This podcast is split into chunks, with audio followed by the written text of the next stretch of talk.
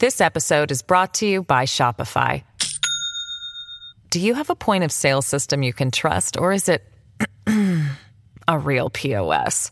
You need Shopify for retail. From accepting payments to managing inventory, Shopify POS has everything you need to sell in person. Go to shopify.com slash system, all lowercase, to take your retail business to the next level today. That's shopify.com slash system. At Evernorth Health Services, we believe costs shouldn't get in the way of life-changing care, and we're doing everything in our power to make it possible. Behavioral health solutions that also keep your projections at their best? It's possible. Pharmacy benefits that benefit your bottom line? It's possible. Complex specialty care that cares about your ROI? It's possible. Because we're already doing it. All while saving businesses billions. That's Wonder made possible. Learn more at evernorth.com/wonder.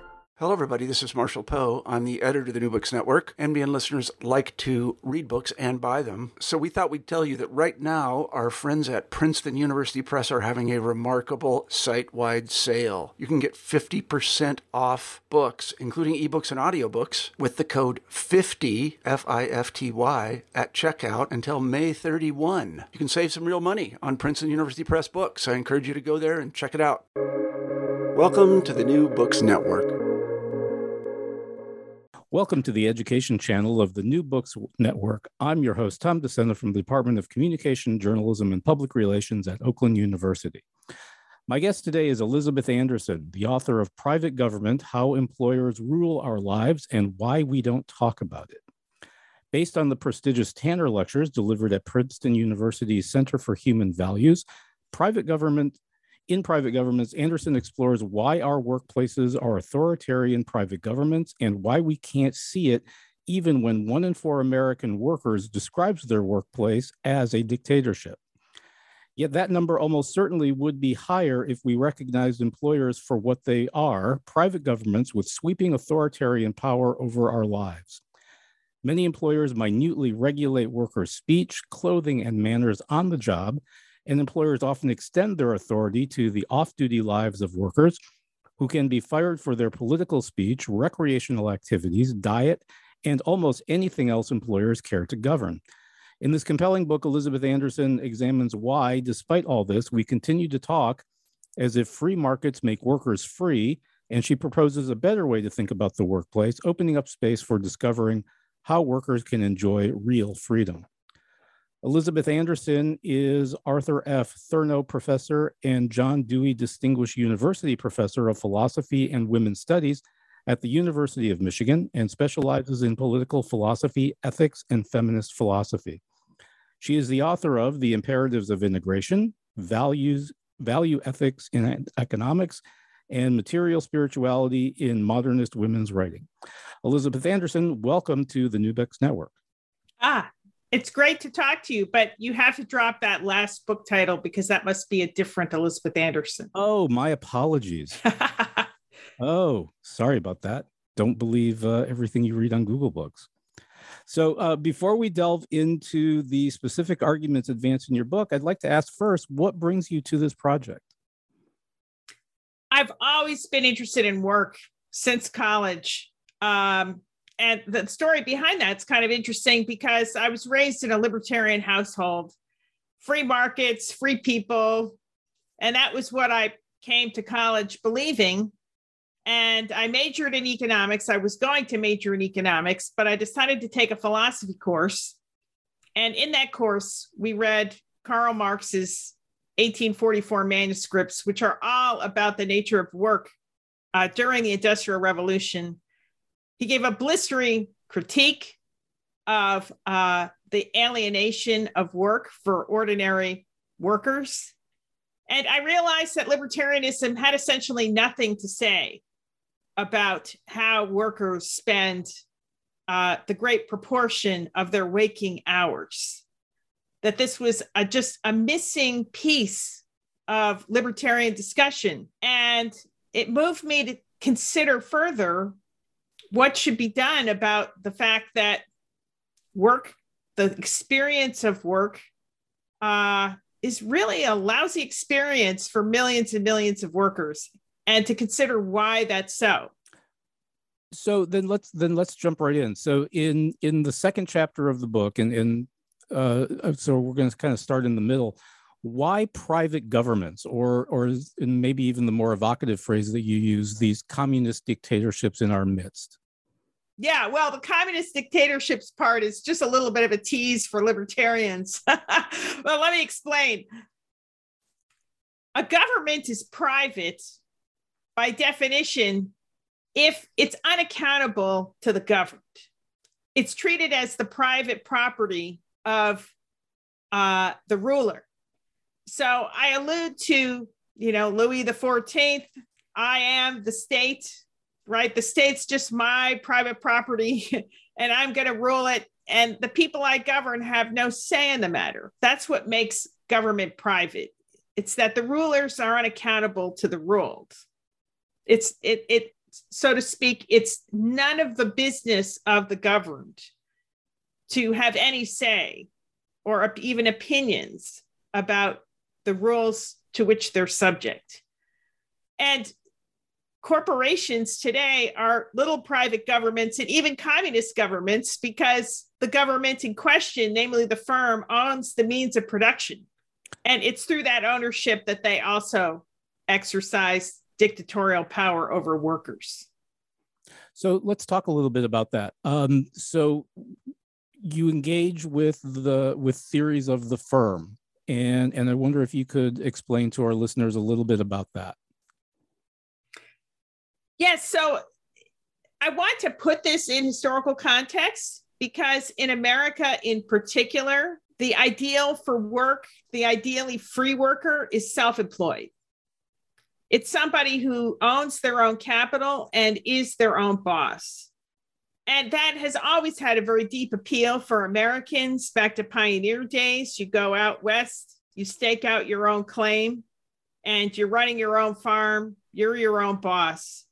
Uh, Lincoln appealed to that in his anti slavery uh, campaign of 1860, his presidential campaign. And today, the allure of self employment is really profound because that does embody a conception of individual freedom. But of course, the vast majority of workers in America are not self employed. We do work under bosses. Uh, and it's the experience of unfreedom in that situation that I'm focusing on in my book, Private Government. So, in sort of thinking about our, our talk today, uh, I was thinking back to uh, I don't know if you're familiar with it, but uh, the Jeffrey Eugenides book uh, Middlesex uh, came out. I think it's almost 20 years old now. Uh, he has a, a, a, wonderful set piece in there where uh, the one of the main characters goes to work for the Ford Motor Company. you know, it's it's set in Detroit, so that's not terribly surprising. And there's a moment where something at the Ford Motor Company called the sociology department visits the home of these Greek immigrants. And it's the this um, this moment where you know the vaunted five dollars a day, and and these workers from the sociology department say, well, that's great, but we're going to make sure that you're living the way we want you to be living before you get the five dollars.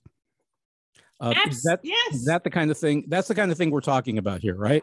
Yes. So that was a real thing that Ford Motor Company did, and they would yeah. make sure that people, that the workers, you know, were using bathtubs correctly. Yeah. And eating American food. Not eating garlic. You know, it's incredible. Now, of course, we don't have in most cases the same detailed supervision of people's private lives as back then Nevertheless, employers retain the power to fire employees if they don't like how they're living, if they don't if they don't approve of a worker's lifestyle off duty, they could be fired for that for their recreational activities. You know, some people enjoy smoking, drinking, maybe smoking a little pot on the weekends, and you could easily be fired for that. A huge percentage of American workers get regularly tested for drugs in their system. And that could include marijuana. You you might be totally sober on Monday if you smoked a joint on on Saturday, but they'll still show up in a test that you that you smoked. Sure, you could be fired. I remember when you know when there was still such a thing as a, as Blockbuster, they used to do a hair test uh, that that would look for traces of THC. Apparently, it stays in your hair longer than than any place else, and and they would sample hair. And I, I always thought, well, isn't that wonderful that the person renting me a video isn't on drugs or hasn't been in the last month? Uh, well, you know, it's pretty ridiculous. Addiction is a very grave problem, but throwing addicts out of work is no way to deal with addiction. Sure. I think, and the thing is, employers are entitled to ensure that the workers are attentive to their duties while they're on the job. But you can do that through simple observation. You don't have to test them. Right. Or, or even or even threaten to fire them. I should think, unless you know, as you said, if, if there's a difference between on the job and what's going on at home. Right. Yeah. So, uh, so you begin the book with um, describing when markets were left. So, let me ask: uh, when were markets left, and and what do we mean by left in this particular context? Ah, yes. So, by left, I mean free market ideology was once on the left part of the uh, political spectrum from left to right. And the reason for that, that it was in contrast with a more aristocratic or lordly system of economic organization where, you know, your landlord would rule over you. and the thought was that free markets, this is Adam Smith's argument, uh, the landlord class, the aristocrats in England, pretty much owned all the land in England, about 30,000 families in a population of 10 or 11 million in Smith's day owned virtually all the productive land in England. And so people didn't really have any choice but to kowtow to whatever the Lord told them, and they were under the Lord's government. Uh, but free markets offered a different opportunity for people.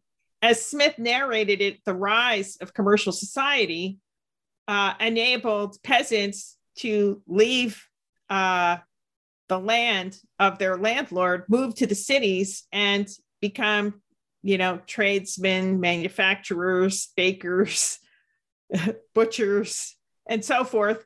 Uh, and, and that liberated them because now they weren't dependent on a single lord for everything. They had lots of different customers, right? They're selling to lots of different people. Maybe they're running a tavern or something. And that prospect that markets would liberate people, that commercial society would liberate people, was very deep in uh, the 18th century. You could see on the continent as well, Condorcet, the great Enlightenment thinker, also held that view. On top of that, the picture was that the most efficient worker was the worker who kept 100% of the fruits of their labor. And that would happen if they owned their own business. So the yeoman farmer was the champion of agriculture uh, in England. They're working really hard and attentive to the details of their business. Whereas the lords are just kicking back, not paying attention because all they're interested in is the revenue stream from their rents that they can use to, you know, for lavish parties and fox hunting, maintaining their horses and things like that. They, they don't really care about the business, so they're not running it very efficiently. Smith argued that free markets, if you really had free markets, um, you would also have to change the, the rules of property, which were rigged to maintain these dynastic estates. And if the lords were subject to competition, yeoman farmers would basically, as the more efficient farmers, uh, would force the breakup under competition of the lord's estates into smaller plots that individual farmers could then buy. And that vision was never realized in England, but something close to that happened in the free states of the United States. And all of Europe in those days was looking to the United States as a place where this vision of, you know, market freedom would arise. Because in fact, if you don't have slavery and land is widely available to individuals, everybody's going to stake their own claim and become self employed. And that was a vision simultaneously of freedom because everybody's their own boss, but also of equality. Because if everybody's self employed, they cannot work more capital than they can personally work with their own hands. And so everybody's basically equal because there's nobody's capacity to labor is that much larger than anyone else's that they could accumulate a vast estate. So and and that so that ideal sort of sort of uh, brings us to the idea of you know the notions of egalitarianism. Um, can you talk to us a little bit about your book discusses the levelers and um, and and what was their contribution to the this egalitarian ideal? Yes, so the levelers were uh, uh, an egalitarian social movement in 17th century England during their Civil War. They demanded constitutional change. Essentially, they wanted to get rid of the king and the House of Lords and have a regime of equality under the law. And that included also uh, uh, an ideal of free property. They were free traders.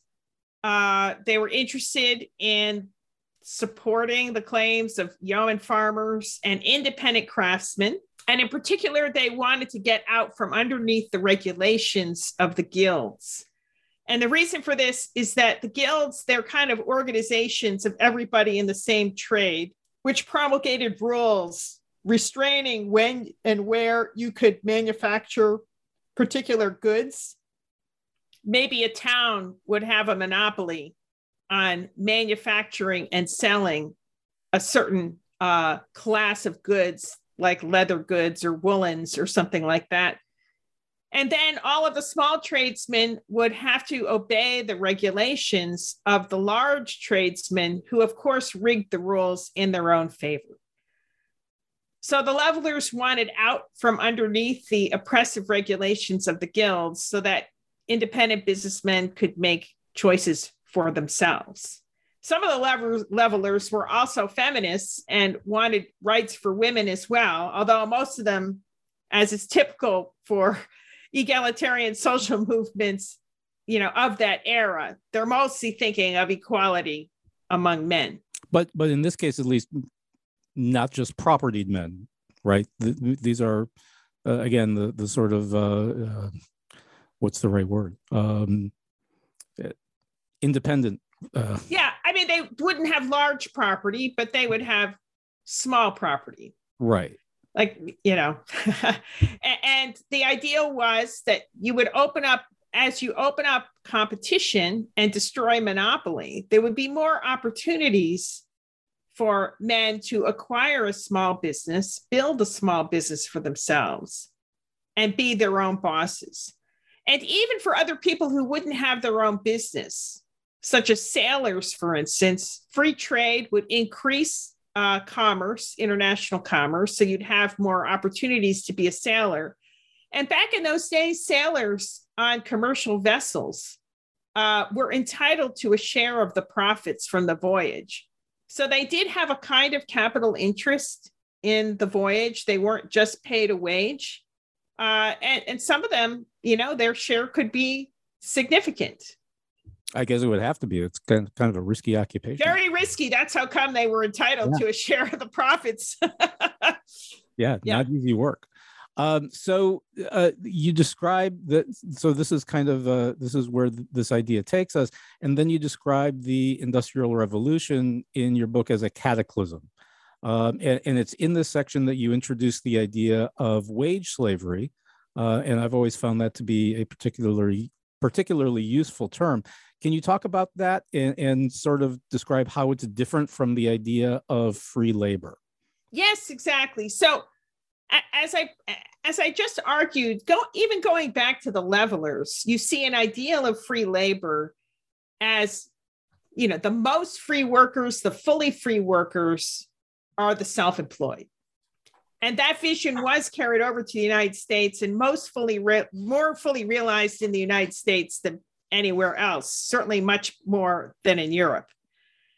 But the Industrial Revolution just demolished that picture that free markets would generate a system of nearly universal self employment.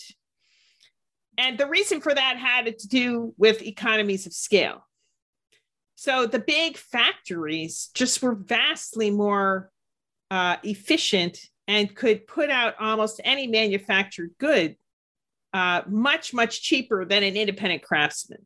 This had to do, as Adam Smith pointed out, with a fine grained division of labor uh, uh, and mass production techniques. So, what happened is when the scale of production increases, then you have many workers under the same roof and under the same authority of the boss. And that's the reason why the Industrial Revolution just shattered this dream that free markets would deliver fully free labor for everyone. Now, you mentioned the term wage slavery, which was commonly used uh, by labor advocates during the Industrial Revolution to explain how degraded uh, the conditions of work were for workers uh, during the Industrial Revolution. And I just want to point out that wage slavery, that concept, wasn't um, simply used as a metaphor for chattel slavery. That the vocabulary of slavery was highly influenced by the Republican tradition of political theory, that's small r Republican, which defined uh, the condition of slavery, slavery as being at someone else's mercy or subject to another person's will, uh, arbitrary will, arbitrary and unaccountable will, and that's precisely what was happening with the employment relationship because workers just had to take orders from their boss, and their boss was not accountable to them. They could order them to work under very dangerous conditions, for instance, or unhealthy conditions. And there was nothing, the workers had no say in the matter. right. And that's how this, this vocabulary of wage slavery isn't merely metaphorical it fit into a generic Republican conception of slavery as not limited to being the property of another person, but simply being forced to take orders uh, uh, without having a say over the content of those orders and without being able to hold accountable the people who are issuing those orders. So then let's talk a little bit about this this idea of um, being compelled to to do something and, and not having the the boss be accountable. Um, you talk about four strategies that have been employed to sort of protect the lives and interests of the governed in in theories of government and and how those can be applied to the employment relationship. Can can we kind of walk through those four? Uh, uh, sorry could you just repeat that again? Yeah i'm sorry. It, it's um there you suggest there's four the, four different strategies that um, in, in governmental theory that uh, are used to protect the lives and the interests of people who are being governed. Um, oh, right. Yes. Okay. Right. So the classic libertarian strategy for protecting workers is just to enhance enhance the power of workers to quit. Uh, and the idea is look, if you're free to walk away from the job, then you'll be free under that job or in that job. So, now, in, I, in theory, when, when, for instance, most workers go to work, they are at will employees. Correct. And, and so if that means that, hey, anytime they want, they don't have to give two weeks' notice. They don't have to worry about violating a contract. They just walk away. Correct. They can quit on the spot. And right. it, it, they could be fired on the spot and they can right. quit on the spot. Right and you know there it's there's the power to exit is an important right. I reject the libertarian view that that is all that workers need to be free at work. But it's still very very important as we can see from the repeated attempts of employers to restrict the ability of workers to leave with their human capital intact. So frequent more and more frequently these days employers are forcing workers to sign non-compete agreements And that means that they're not allowed to exit and uh, either set up their own shop performing the same work or to hire themselves out to a different employer performing the same kind of work that would be in competition with their former employer. And some really, of these non-competes have have been extended to absurd extents, right. uh, where even you know sandwich shops are preventing uh, the workers making the sandwiches from working at competing sandwich shops. Yeah, which is just kind of insane that, to think that you know that I learned how to do something at Jimmy John's and now I can't go to Subway and and sort of apply the skills that I've learned. Yeah, exactly. It's ridiculous, but that's what's happening, and it and it, it and people are very intimidated by that sometimes, uh, by the threat of being sued. Sure.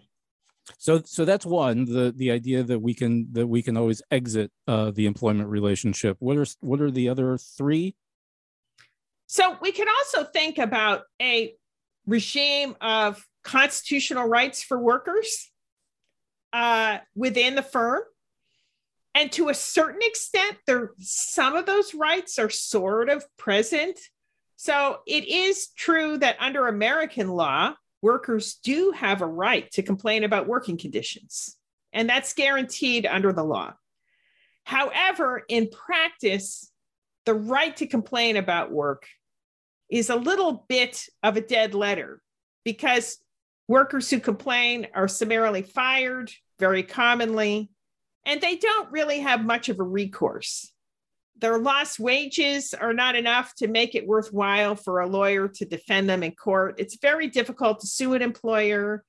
Uh, most workers now are under mandatory arbitration agreements, and the arbitrators, uh, being under contract with the firm, know that they will lose their contract, their, their arbitration contract, if they deliver too many decisions that favor the workers. Uh, so workers really don't have much of a recourse, even when their rights to speak out and complain uh, are being violated.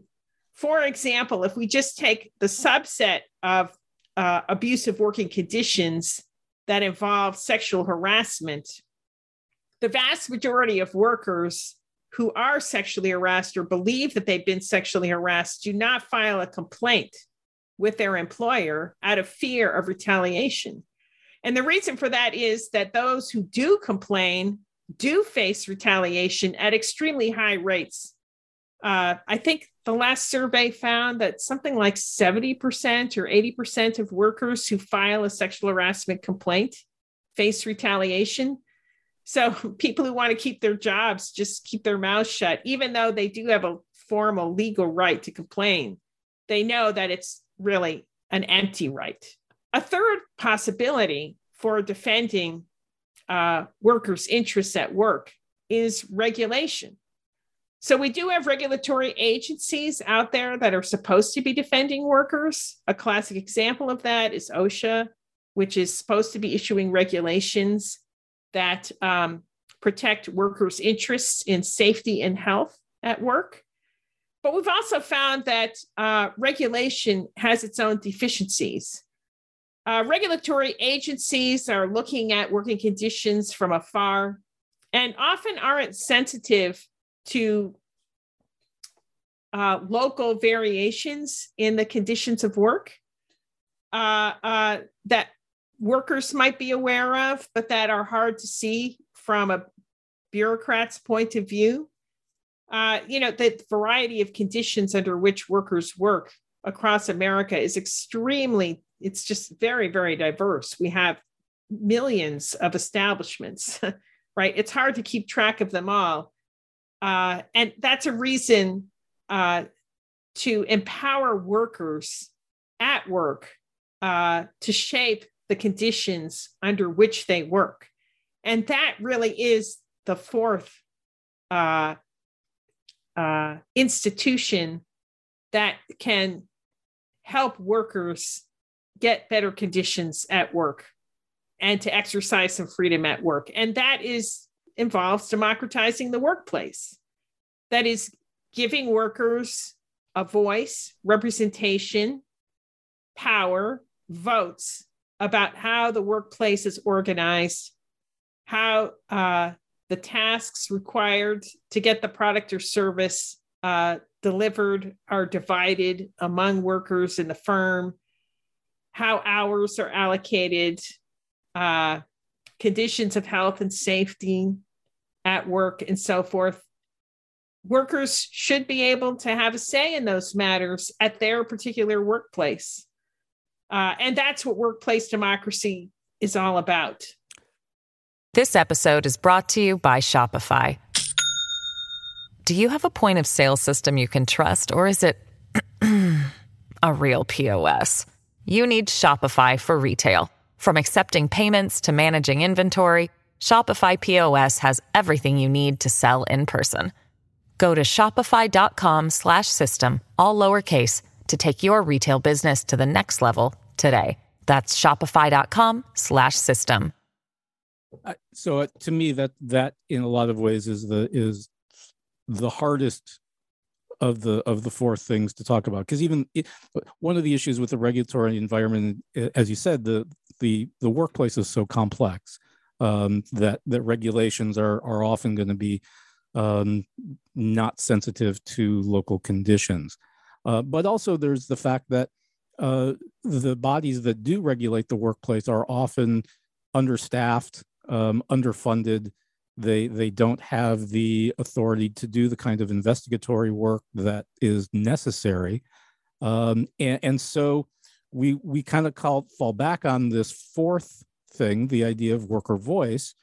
Um, how how do this is a this is maybe a question that's even beyond this conversation. How do we how do we give workers a voice? Right. So of course you know the long-standing ideal for for advocates of workers is uh, enterprises that are collectively owned and managed by the workers themselves. And there are some notable, very successful examples of this. Probably the most famous one is Mondragon in Spain, uh, which has been going for decades. Very successful uh, worker managed firm. It's kind of a conglomerate. It actually is a big, sprawly kind of enterprise. Um, my view is that while that stands as a kind of ideal, and we should certainly reform our laws to make it possible, that it's we have to think about alternative structures because for most workers that really isn't in the cards. Uh, you know, accumulating the capital necessary, you know, to uh, set up firms or buy out current shareholders is a tall order. um, and so one thing that I think we should be exploring is uh, co-determination, more robust firms, uh, forms of co-determination, which already exist in places like Germany and uh, France. So under co-determination, the management of the firm is uh, jointly uh, possessed by workers and capital investors. So you have workers who have seats on the board of directors of a corporation. And perhaps even more importantly, uh, there are works councils that regulate the details of work at the level of the factory floor. And those works councils also uh, contain workers so that even the detailed day to day operations are managed jointly by workers and representatives of capital investors. Now, if you look at Germany, which has, I think, the most fully developed kind of classic form of co determination, I see some potential and deeper in, uh, development of that model. To a certain degree, it's deteriorated a bit under uh, neoliberal conditions in Germany but I think we could make it more robust and give workers an even stronger voice than what we see in Germany. Although even even that's going to be, as you said, that that's going to be resisted. Um, it will be resisted, but one of the great advantages of co-determination is that, as Elizabeth Warren has pointed out in a bill that she uh, drafted and sponsored, this is something that could be enacted pretty quickly by Congress if you could get uh, uh, you know, Congress to vote for it. You could just mandate that workers have seats on the board and that workers and that works councils be established at all uh, corporations. And you would condition the granting of a corporate charter on reorganization of its internal governance to make that possible. So, the great advantage of this is that a simple statute could establish co determination in contrast with our current model of labor unions, uh, which, in order to organize a labor union, you have to fight a battle uh, workplace by workplace. You can't even unionize a whole corporation, it's entirely fragmented. So, like each separate Amazon warehouse would have to get organized separately, which is a ridiculous system. And it was, in fact, our labor union representation is incredibly weak precisely because of the extremely high costs of fighting a, an organization battle, uh, workplace by workplace. Uh, and then you'd have to have, you know, thousands of them for a giant corporation like Amazon. Uh, so, unfortunately, in the United States, labor unions uh, have a, a, a tough row to hoe and at the same time, we also find that although unions have delivered enormous benefits for workers, uh, that it's just a it's extremely vulnerable model given how unions work in the United States. It's much more successful labor unions in other countries, uh, especially in Scandinavia, uh, where collective bargaining uh, is sometimes undertaken on a sectoral basis. Like you just have the employers, all the employers in an industry get together with all the unions in an industry on a giant collective bargaining table and hash things out. Um, that's a very successful model, uh, but you know we're pretty far from that in the United States. Yeah, it, it's interesting. Uh, hopefully, our listeners won't be aware of this, but you and I had some trouble getting on uh, this morning with the with the software.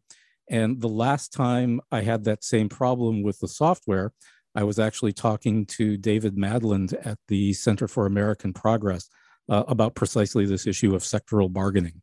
Um, and and he he's recently authored a book um, arguing really so, very similar things to you, but but from the union perspective. And I think it's odd that uh, for some reason the software gets glitchy as soon as we start talking about these things. But not that I'm prone to paranoia. Um, so um, your book concludes uh, with a number of different commentators offering you uh, some um, some challenges to your your thesis. Um, and I, I, think I mentioned when we were setting this up that I had the opportunity to assign this book to graduate students, um, and they're uh, they were absolutely delighted with your response to those commentaries. I think the direct words were "Oh snap!" Um, so I had great fun replying to my commentators. I, I, imagine you did. Uh, so There's a, there were there's a lot, of course, going on in those in those commentaries. Uh, some you know different ideas about history and economics, um, but I think a lot of it comes down to uh, one of the, your interlocutors saying that essentially work isn't all that bad. So I, I was wondering if we could maybe talk a little bit about that. Well, look, you know that was Tyler Cowen, very distinguished and, and, and famous economist and I, I, for one, will say that the academic life, if you have an intellectual bent and you're a tenured professor at a research university, these are about the best working conditions anybody could have and still be a salaried worker and not yeah. self-employed. Stanley Aronowitz calls it the, the last good job in America. Yeah, no, it's totally awesome because you have extraordinary amounts of autonomy. You know, you pretty much decide the hours of work outside of your teaching schedule, right? You set your own office hours, right? You can work whenever you want to. Um, enormous, you know, flexibility in the content of work. You decide what you're going to teach and how you're going to teach it. It's an unbelievable blast to be engaging with young adults, right? I mean, it's just it, it's it's a good gig. Incre- Sorry, it's a good gig. It's a great gig. It's a great gig. But of course, very few people have it. And even the majority of academics are, are treated as, you know, disposable labor who are paid per course as lecturers under conditions of extreme precarity and uh, low, very, very low pay and often no benefits. There are some people with PhDs who are living out of their cars because they can't afford the rent. yeah, no, and you know, or you know, there are there are stories in the press all the time of you know people who or there was just one in the Guardian where uh, a woman with a PhD uh, was living in a tent uh, she was she was essentially camping and then commuting to uh, her her job as a lecturer. Yeah, I mean this happens. So yes, so I think Tyler is in no position to talk about how work is so great because he, like I, have like the best jobs that employees can possibly have with very light supervision of our bosses. You know, my department chair just says, keep on going, Liz. right. There's no micromanagement happening um, for tenured professors. No, for the most part, that's true. Although, you know, I will also say, you know, when we're talking about um, the idea of co-determination, uh, the faculty union here just proposed to our board of trustees that faculty have a have a seat on the board. Uh, our students have a seat on the board. It's a non-voting membership, but uh, to this point, faculty yet have to have any voice in the governance of the university. Well, that is actually an important point, and, I'm glad you raised that because uh, what we're seeing today is the corporatization of universities, and a lot of that is overtly hostile to uh, to the workers. And what that means basically it is an erosion of professional standards. So academics, uh, you know, we're a profession, and professions are supposed to be self-governing, especially with respect to their own professional standards. Uh, but more and more, the corporatization of the university is eroding uh, that kind of collective self-government. And, and, with all the consequences you just said, with more and more of the instruction of students being turned over to, to people who are making pennies on the dollar, to to perform that work. Yes yes. And of course you know there's the other side of that coin which is that superstar academics get paid amounts that vastly exceed what they would have to be paid in, in order to induce them to perform the labor yeah. yeah.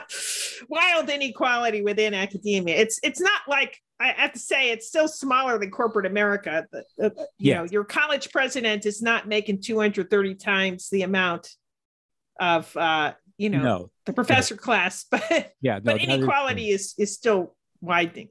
Yeah. Uh, so, Dr. Anderson, what uh, what's next?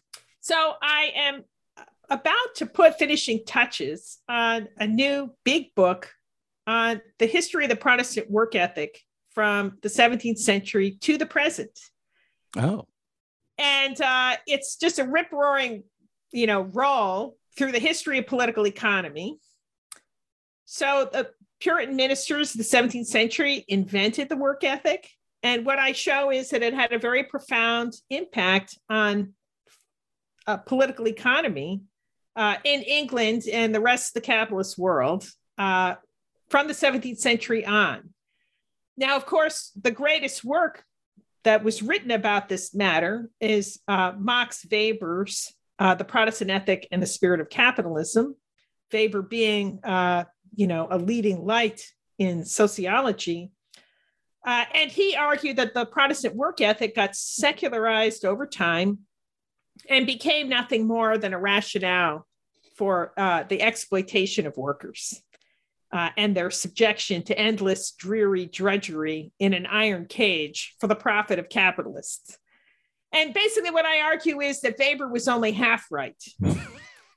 that that was one development of the work ethic, but that what he overlooked, uh, and when you go back to the original Puritan theologians who invented the work ethic, you see another side of the story that Weber overlooked. Those original Puritans, their biggest enemies by far were the idle rich. the mm. lazy landlords, right? And the work ethic was built to undermine their claims to superiority. After all, they're just living off other people's rents. Sure. The Puritans called them drones in the nest, right? Yeah. What are those useless drones doing? Well, they're not doing any work for society. They're just eating the honey and having sex with the queen. not in that order, but yeah. and so, you know, uh, they just hated the lazy landlords and they wanted to extol the workers. And indeed, if you read them carefully, you see that they are insistent that in the division of labor, everyone is doing their part to promote the well being of society. And, and, the, the Puritans were the inventors of utilitarianism, the idea that we all have a duty to promote social welfare. And the worst people were the people who just, you know, lived off the work of others without doing their part to contribute, assuming they were able to contribute, because the Puritans also believed in a very strong duty of charity and understood that people who were too old, sick, infirm, and so forth might be unable to contribute in those ways. And we still had to do everything we can to preserve human life and protect it, even the helpless among us. So I trace that more positive idea that workers deserve to be honored for their work, no matter how lowly or mean it might be, and hence ought to be honored, treated with dignity, given a living wage, supplied with safe working conditions. These are all pronouncements found in the Puritans who invented the work ethic. And I trace that idea through the history of political economy through Locke, Adam Smith, David Ricardo, the Ricardian socialists. Even Karl Marx was deeply influenced hmm. by the Protestant work ethic. One of my favorite discoveries was reading Marx's very earliest published work in the collected works of Marx. We have his Abitur. This is the final exam he wrote to graduate from high school. Hmm. And the topic uh, essay that he had to write on was on a young man's choice of occupation or vocation. And in that essay, he almost precisely reproduces uh, uh, a famous sermon by Robert Sanderson, uh, delivered in the 17th century. Sanderson was a Puritan theologian, in which Sanderson discusses the same question. If we all have a duty to work, we all must find our calling or our vocation, the specialized occupation that we're going to dedicate our working lives to. And Sanderson's sermon was about how we figure that out. And he said, You figure this out by looking at your talents, looking at the work that you enjoy, uh, um, and seeing how you could help society by working in that way. And out of that comes precisely Marx's ideal of unalienated labor. Mm-hmm. you already see it in high school, sure. and he developed it in the 1844 manuscripts. What work ought to be for workers is work that develops and enhances one's own talents in the course of promoting other people's welfare in ways that are recognized and appreciated by the person being served and by society at large. That's all it is. You find it in the Puritans, you find it in Marx, and you find it in Adam Smith, John Stuart Mill. They're all on the same page. Marx is actually a latecomer to this discourse. You're right. And uh, it came straight out of the Puritans and ended up, I argue in my book, with social democracy. Uh, by way uh, of Edward Bernstein, who pretty much invented social democracy as a kind of response uh, to ultra orthodox Marxism, which he repudiated. And he was a member of Germany's Social Democratic Party and was really decisive in, in arguing for a shift of orientation of the German Social Democratic Party away from revolution and a kind of class sectarianism to a view to something closer to the original Puritan view that all of society should be seen as working together to promote the welfare of every member of society. The common good. The common good, exactly. And so don't think that you should be making class warfare, you know, with like the petty bourgeoisie, the, you know, the small shop owners and things like that. We're all in it together and we can form a society in, in which everyone's welfare is enhanced. And that was the ideal of social democracy. And I show how it carries forth these original aspirations of the Puritans, and hence how the work ethic should not be seen just as an ideology that consigns us to drudgery, as neoliberal ideology would have it, uh, but also as something that has a, offers a positive hope and resources for uh, uh, reimagining what work could be and how it can be organized in the interests of workers themselves as well as the broader society. Well, that sounds exciting. Um, I, I'm, and this is coming out soon. Well, it's under contract at Cambridge University Press. I have small revisions to make. I'll probably take about a month doing it, but of course now I'm in the midst of teaching, and so I have to punt that to the summer. Uh, we'll look forward to we'll work forward when that comes out.